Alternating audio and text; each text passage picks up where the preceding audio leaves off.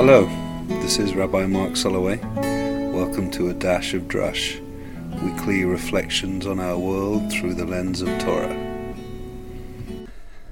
I am here in London sitting with my friend, mentor, rabbi, teacher, Rabbi Jonathan Wittenberg, who recorded a podcast with me last year, and I'm so delighted to be back here with him, with you, Jonathan.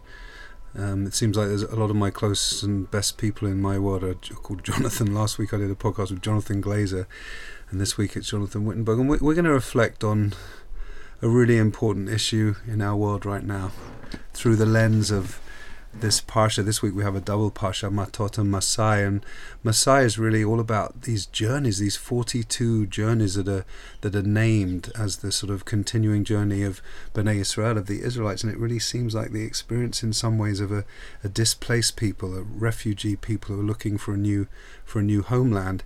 And so we're in that context looking at the fact that there are 65 million or so refugees and displaced people in this world right now, with issues of immigration in the US and phenomenal and uncontrollable proportions of refugees coming into Europe. And Jonathan is someone who's been extremely, extremely involved and active in this issue that must concern us all.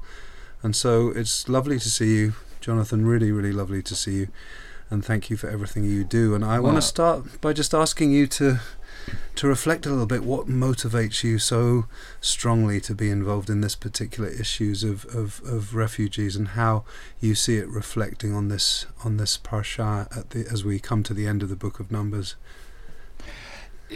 Just first of all, I it's me who appreciate you and what you've done, the moral minion you talked about that you created, your activism in areas that we both share a passion about. I really appreciate it and have huge respect for it, and regard you as my teacher also, and equally. Two things from my family go through my mind immediately. One is, and it's in a drawer right next to where we are sitting, my grandfather's passport. He was a rabbi in Frankfurt in Germany from 1910 till 1939, when he was eventually able to flee. And that passport contains the stamp from the British consulate, which saved his life and the lives of my family. And had that not been obtained, had somebody not had the generosity to vouch for them and support them, that would have been it. That's the first thing. And the second is that when they came to London soon before the war, and they had to live outside the city, which was being bombed in the Blitz, they were given shelter by a Christian family. And when they came to leave, I think they were with that family for many months, and very well looked after and respected and appreciated. My mother, who was 16 or maybe 17, 18 at the time, said to the lady who'd hosted them, "How can we thank you?" And this woman said, "You don't thank us. One day in your life, you'll be in a position to do likewise to others who are refugees." And I know that for my mother that's been extremely important. She's helped people, enabled them to develop skills and to move on professionally. And also when I and my wife Nikki, we heard about the organisation here, Refugees at Home, and that one could host a refugee for days or weeks in one's house, this family memory went through my mind. So that's sort of something which our family have been refugees, not me personally, and I think that's in the Jewish past. It's in our history. It's in the Torah. We know the soul of the stranger, and there's this extraordinary commentary on that by Samson Raphael Hirsch, that if you make shelter and human rights dependent on anything other than the sheer humanity of the other person, if you place conditions and qualifications in the way, you open the gates to all the inhumanity that was our slavery in Egypt. So that's, I think, the starting place which and just to commits us. Clarify, with the Refugees at Home program, you and your family hosted two different refugees for some months, correct? We've hosted four people, some a very short time. We've done nothing much. One for a few days, and just what was so striking. These were single people or families? This was a single man who didn't speak much English, so we smiled at each other. But I was away. I went to Israel for 3 days while he was here. And I took more things for those 3 days than he had in the world. And then a lady from Ethiopia for 3 weeks who was a wonderful, courageous woman. And she'd been here 12 years and she'd just been rejected for housing. And she came down one morning and said, "Rejected, not wanted, it tries one's spirit." But she had a deep Christian faith, and she said, "I draw my strength from this faith and from the faith in the people who help me." And then our most successful, we had a young man here for 5-6 months from Iran who, thank goodness, got permission to remain. And as I think today is his first day in employment in this country, he's making his path. And then a man who's here on his own with his family, stuck where he can't enable them to join him. And that sense of loneliness, of longing for his wife and daughters, it's unthinkable. It's really unthinkable. So this week's portion, one of the things that really strikes me is that the 42 journeys, which Rabbi Mark, you mentioned, they're described as journeys following God's presence. God's presence went before the people, and where God's presence stopped, there the cloud of glory rested, and there the people rested, and that cloud protected them until it moved on, and then they moved on. But the protection of the cloud of God's glory is hardly the experience of the refugees coming from desperate poverty or fear in South America, or fleeing for their lives from Syria or Afghanistan or civil strife and militias in Africa. That who's protecting them? Where's God's presence? And the only answer I can think about that is it. One part of me tells it's just not there at all. The other says God's presence is there, but in those people who try to help. That's our obligation to represent that presence through our humanity. And tragically, we're seeing many places in the world with an absolute absence of that humanity, where very cruel policies have closed doors and have separated families and have just made it a very, very grim reality, even more unbearable in a way. And so you say you've done little, but I think the actual taking people into your home is not little. It's massive. It's huge. Many of us won't, for various reasons, be in a position to do that. But sometimes it feels, with all of these issues, so powerless. I mean, yes, I think that reading of the Midrash is so important. There is no cloud of glory that is accompanying these people and giving them a sense of strength and safety, and so we have to be that, but it's confounding to know how. I mean, yes, we can let people know that we care. I mean, you alluded to the moral minyan that some of us participated in Colorado. Where and remind me about the T-shirts, the slogans and the T-shirts you told me, but remind me.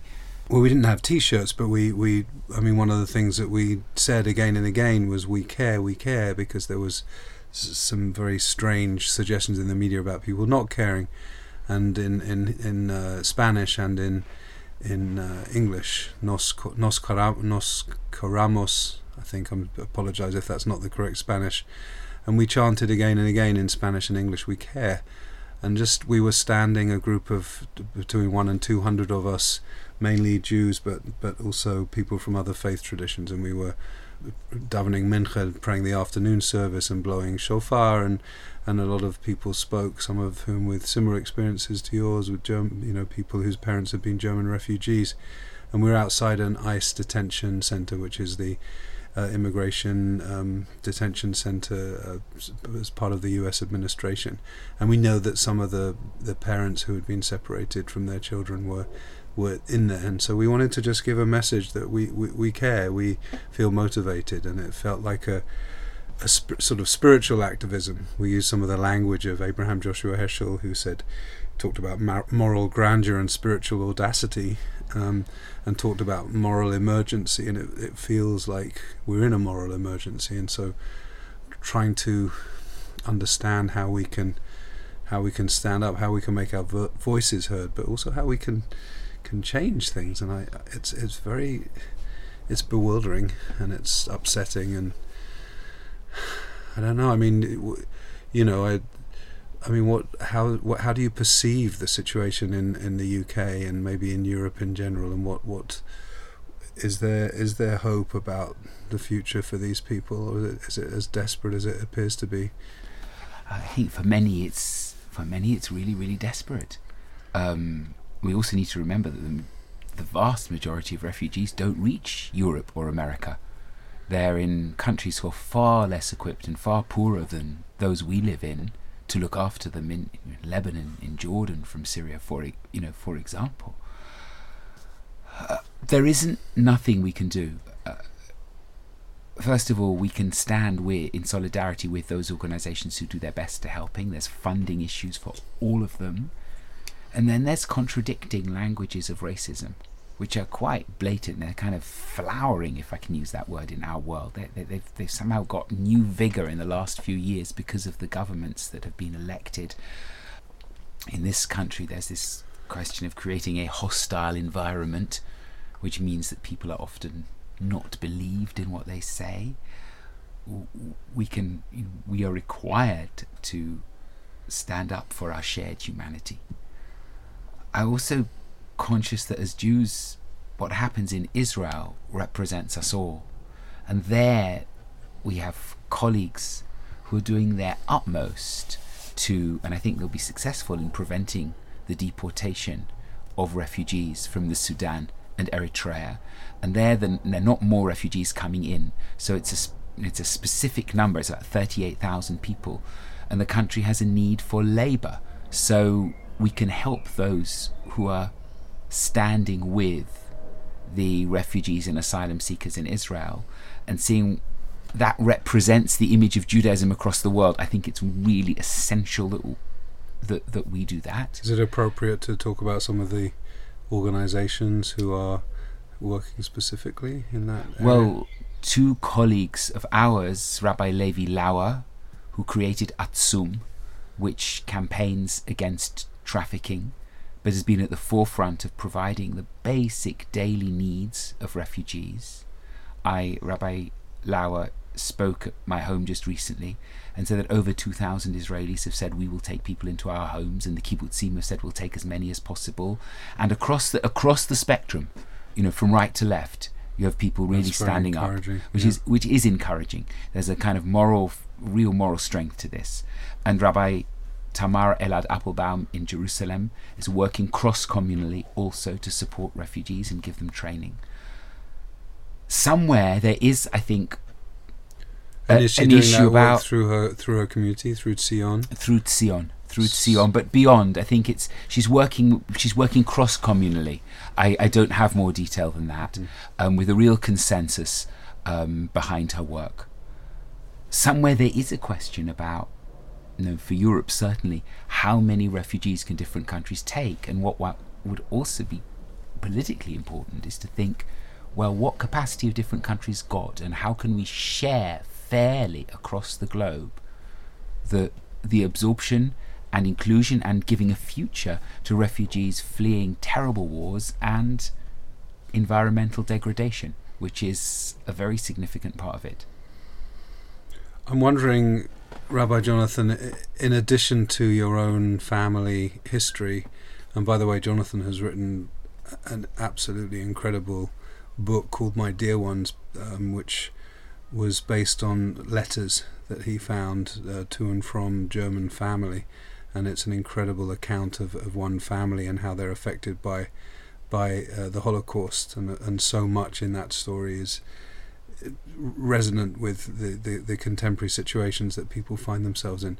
But apart from your own family history and from what you already shared about this idea that we have to be the shelter and the hope for people, and the Torah's mandate of you know, v'ahavta et hager, of loving the stranger because we know the soul of the stranger. Are there any other parts of Jewish tradition, of just the basic sense of being Jewish that compels you and compels all of us to care as much as we have to care right now?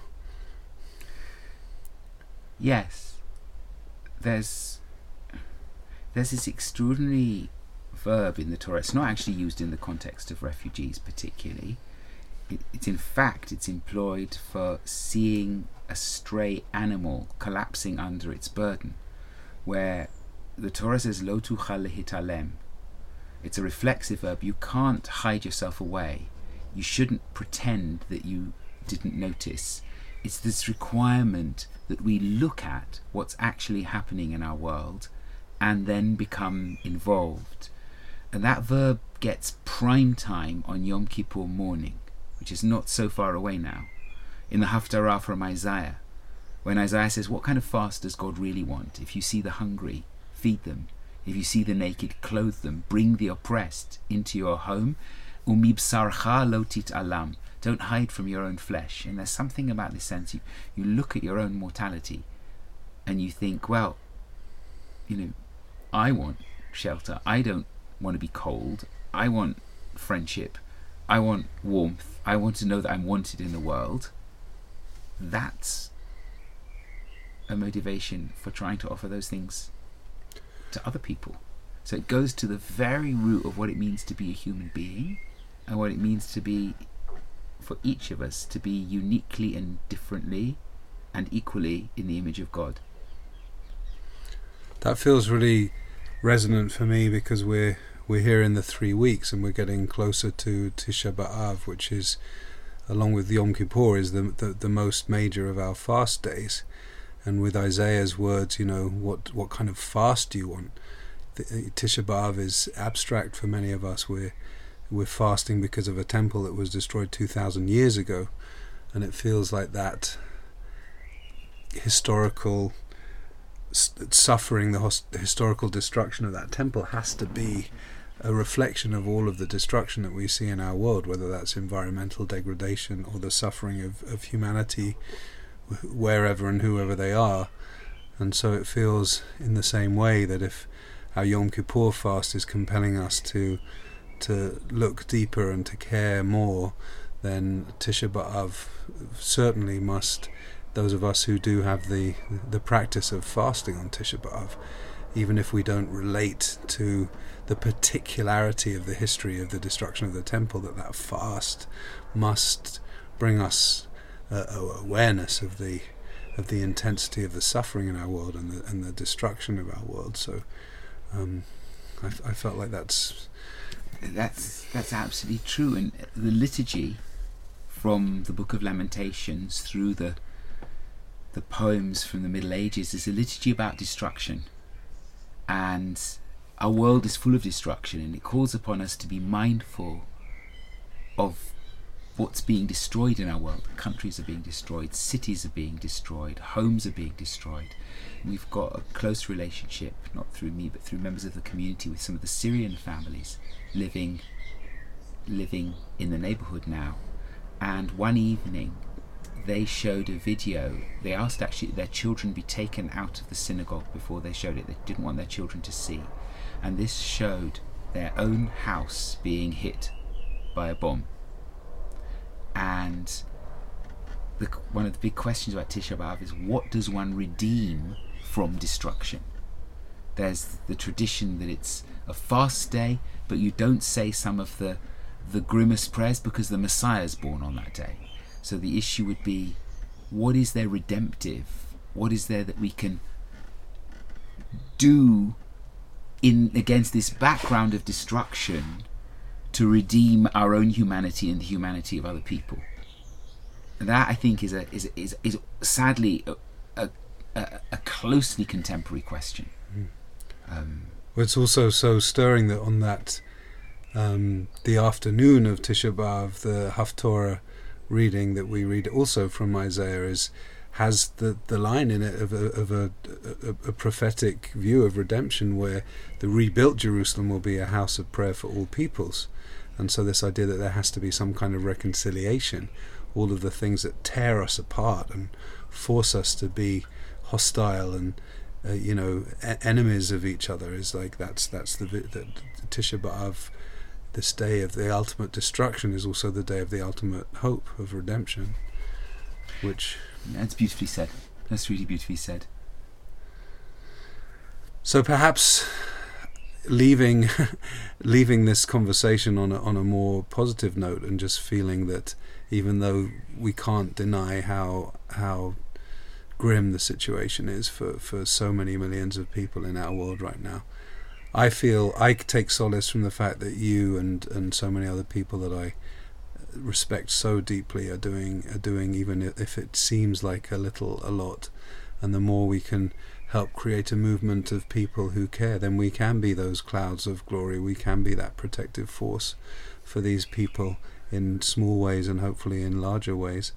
And also that we just, our tradition, even though it's hard at times, does demand that we find seeds of hope, even in the deepest destruction and despair. Anything you would add as a sort of? I appreciate what you say. I think it's also important never to not to think that we can do nothing. That what we can do, we should do, and that's our beginning. So that we feel committed morally and actively engaged in supporting just the hungry, the afraid, the lonely in our world. Thank you. I look forward to seeing you next time, and maybe next time we see each other the world will be just a little bit closer to redemption. Amen.